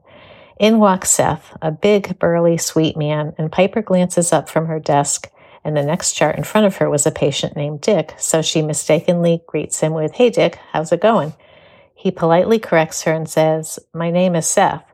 Without thinking, she replies, Well, you look like a dick. She wasn't being disrespectful. It would have been as if she accidentally called him Tim, and she would have said, Well, you look like a Tim. I ran out of the room and bolted upstairs with the medical assistant on my heels, trying to stifle our peals of laughter. We made it to the top and giggled like children. Piper apologized profusely, and Seth was a good sport about it and chuckled. The poor medical assistant had a hard time giving him his injection without cracking up. It is something I tease her about when I occasionally run into her. From 2001 to 2007, I worked as a marketing coordinator at a sales office. This was before everybody had a camera on their phone, and I was in charge of the office digital camera. In 2005, my boss got a divorce, which caused him to have a classic midlife crisis. He got a sports car, a new wardrobe, and a much younger girlfriend.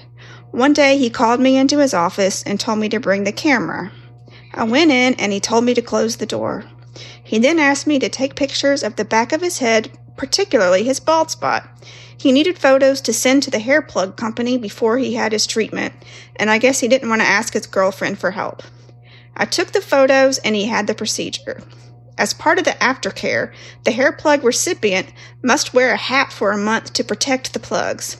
He declared that month was casual November so that he could wear a baseball cap to the office and he wouldn't stand out. I left shortly after this, so I don't know how successful the hair plug procedure was or if he stayed with the new girlfriend. My name is Ashley, and I was born, raised, and still live in a region of West Virginia that's part of the Ohio Valley. But in my mid 20s, I spent a year or so in Nashville, Tennessee, and during my time there, I worked as a preschool teacher. So one late afternoon, during a thunderstorm, the power flickered a few times, which, you know, normal. Right after that, the sky kind of just opened up and the biggest pieces of hail I'd ever seen in person came down. My particular classroom had a door that led to the outdoor play area, and it literally sounded like someone took a five gallon bucket full of big ice cubes and threw it directly at the door. Super loud and violent. then the real fun started. The tornado alarm started going off. Now, having lived in the Ohio Valley my whole life, I was not familiar with tornado sirens or the actual real threat of tornadoes. We had fire drills in school, and that's it. So I kind of froze in fear at first, but some of the most precious little two year olds came right up to me and said, Miss Ashley, it's going to be okay. We just have to sit in the hall. These poor children were so used to this event. The assistant director of the school even came directly to my classroom first to make sure I was okay because they knew I had this fear of being in a tornado situation. So I followed protocol after pulling it together and led the kids out into the interior hallway where we had to take crib mattresses from the nursery and prop them up over the kids who were sitting against the wall. Fortunately, nothing touched down near us, and other than some parents arriving late due to traffic because of the storm, everything was okay. What I'd like to share is that one day, when I was a young lawyer, many years ago, I had a job with a large international law firm headquartered in Manhattan. On that day, I felt very good about myself. I had received praise on my work from a client who had praised not only me, but told my boss. And that is rare. And I was thrilled. I was, had kind of dreams in my head thinking about things that would, I would do with my life, how my successes would build. And I was really spinning quite a daydream.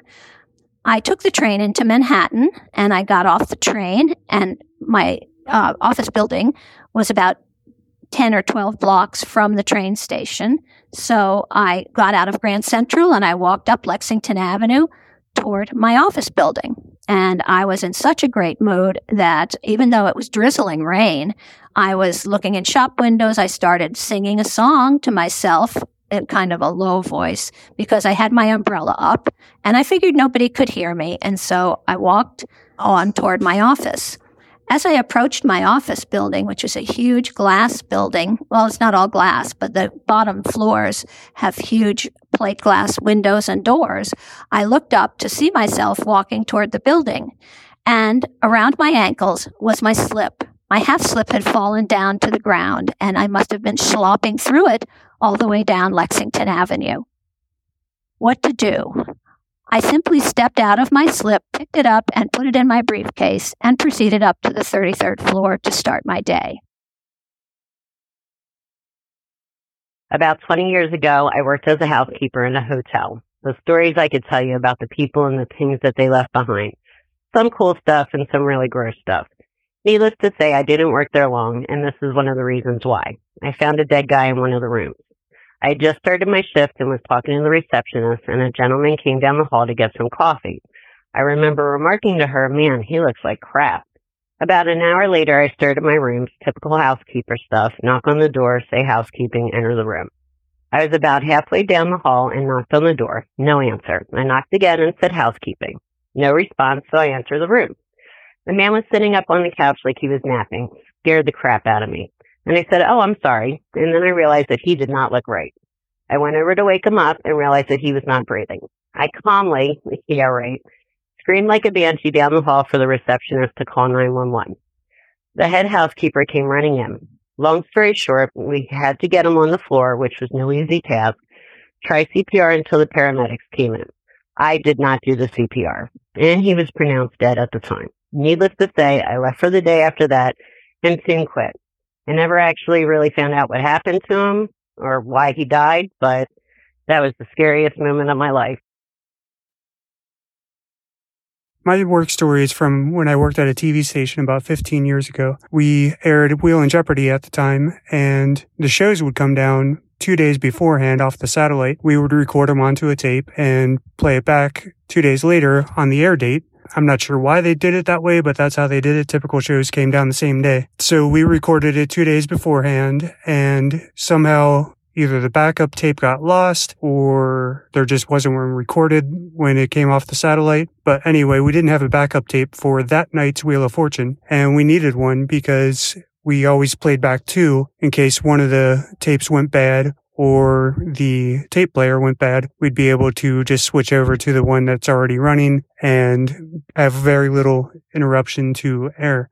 So my boss, he came to me and said, Hey, can you uh, make a backup copy of this Wheel of Fortune for tonight? I was like, yeah, sure. So I take a tape off the wall for, to record the backup onto and go over to the machine that erases the tapes. The erasing machine, you just throw a tape on and rub it back and forth after turning the machine on and it just takes anything off of that tape that uh, was on it and you can't play it back or there's nothing good on it. So I go over and I do that and then I go and look for the original tape with the show on it and I can't find it anywhere. I'm just looking around. I'm looking around, can't find it. And I look at my hand and it's the tape that I just erased. So I had erased the Wheel of Fortune that was going to air in like four hours. And so I go to my boss, tail between my legs and just say, Hey, I erased Wheel of Fortune. He, he sighs and talks to his manager. They work out something. And what they had worked out is they were going to air the show for the next night. They were going to air that show that night and then flip them and then air the show that was supposed to air that night have that overnighted on tape back to us so that we could have another copy and then air that the next night. I don't know if there was any repercussions from Wheel of Fortune for us reversing the air order or uh, if the commercials got messed up or anything like that. All I know is what happened and how they fixed it. And I never heard anything else about it. It was a good thing that it wasn't Jeopardy that I had done that to because the shows are sequential. And so whoever wins one night is on the next night. So had that happened with Jeopardy, it would have been out of order and people at home would have been able to tell, but with Wheel of Fortune wouldn't have been able to know. When I was in high school, I worked a retail job at Winners, which is the Canadian equivalent to Marshall's for my friends in the United States. I remember one afternoon, very close to Christmas, my line was especially long. And of course, I was doing my best to be friendly despite having sore feet. And the cardinal rule when you work in retail is don't look at the clock because it just makes the time feel like it's going by slower. Anyways, then came Hank. I'm not sure this is his real name, but I feel like if I call him that, you'll have a good idea of what he looked like. he approached my register holding a tiny teddy bear, which already had me cracking up on the inside because it looked hilarious. He said, I'd like you to give me a discount on this bear. And I asked why. And he pointed out that the bear was holding a red heart in his paws, and there was a teeny tiny white string that was meant to fasten the heart closer to the bear's chest. But since it was loose, the heart was just a little farther away from its body. So let's put it this way. If I'd pulled the little string out before he even saw the bear, he would have had never known that it was there. Anyways, I kind of thought he was kidding. It was really a minuscule thing to give a discount for, so I said, I'm not sure I can give you a discount for that, sir. He said, All right, then call the manager. Now, the people behind me heard him say those words and they all rolled their eyes in unison because the line was already super long and now they all have to wait for my manager to get there. Well, anyways, Josie came over and asked, What's the problem here? In my cheeky kind of way, I said, uh, This gentleman would like a discount because this teeny tiny string has come detached. Well, Josie looked into my eyes and I could tell she was really trying to say, Are you serious right now?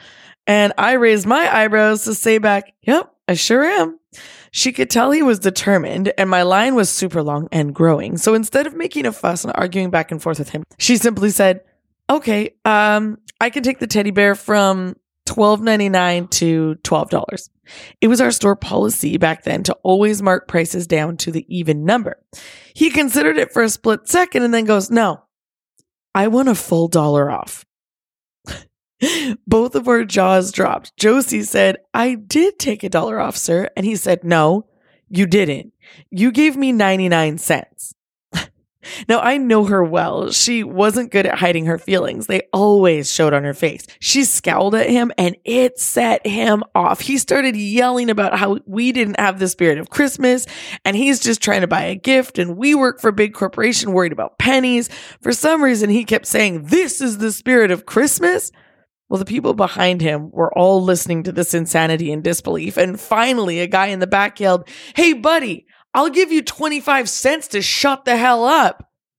Those words have lived rent free in my head ever since. If only I could tell you how many times I've wanted to say, here's 25 cents to shut the hell up.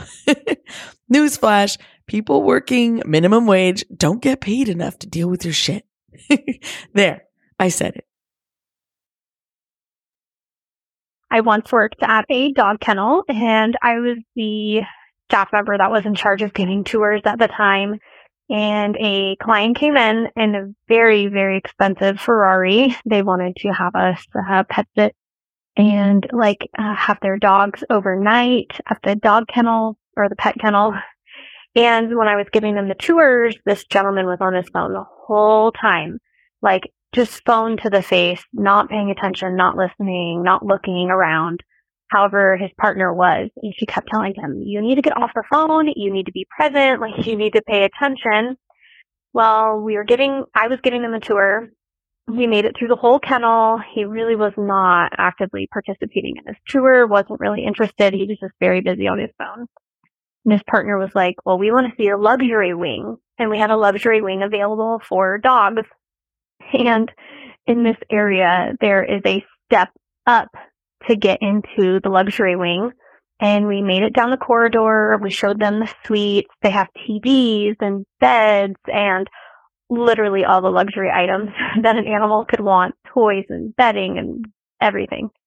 At the end, we were walking back down the corridor out of the luxury wing, and now this step that they stepped up onto, they have stepped down.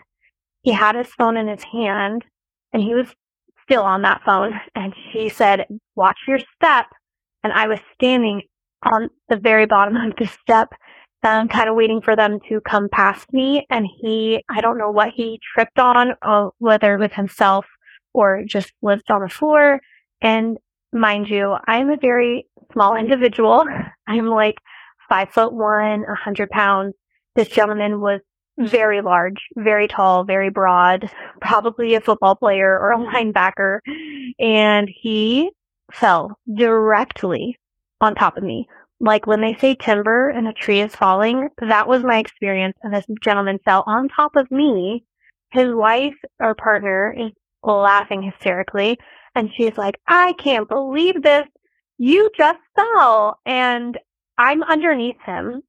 I'm trying to get to my radio to radio my partner at the time that I was working with.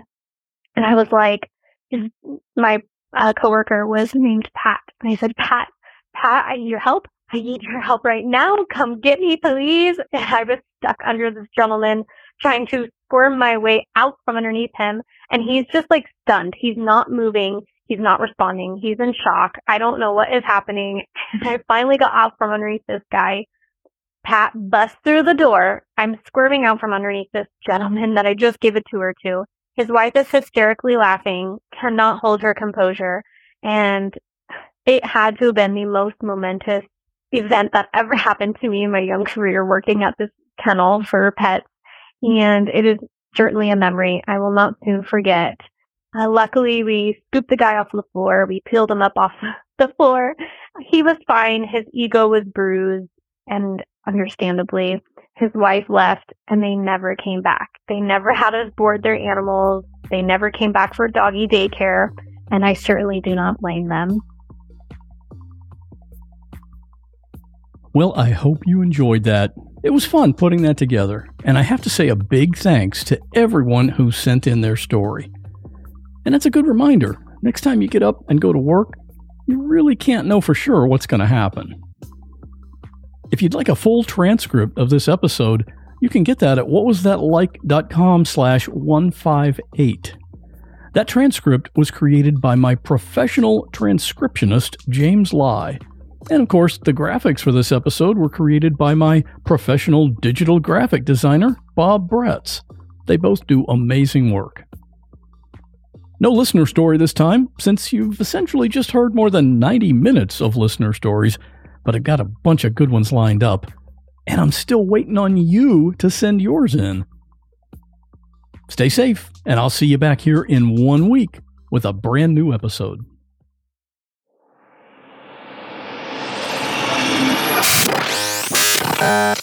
Our kids have said to us since we moved to Minnesota, we are far more active than we've ever been anywhere else we've ever lived. Moving to Minnesota opened up a lot of doors for us. Just this overall sense of community, of values that, you know, Minnesotans have. It's a real accepting, loving community, especially with two young kids.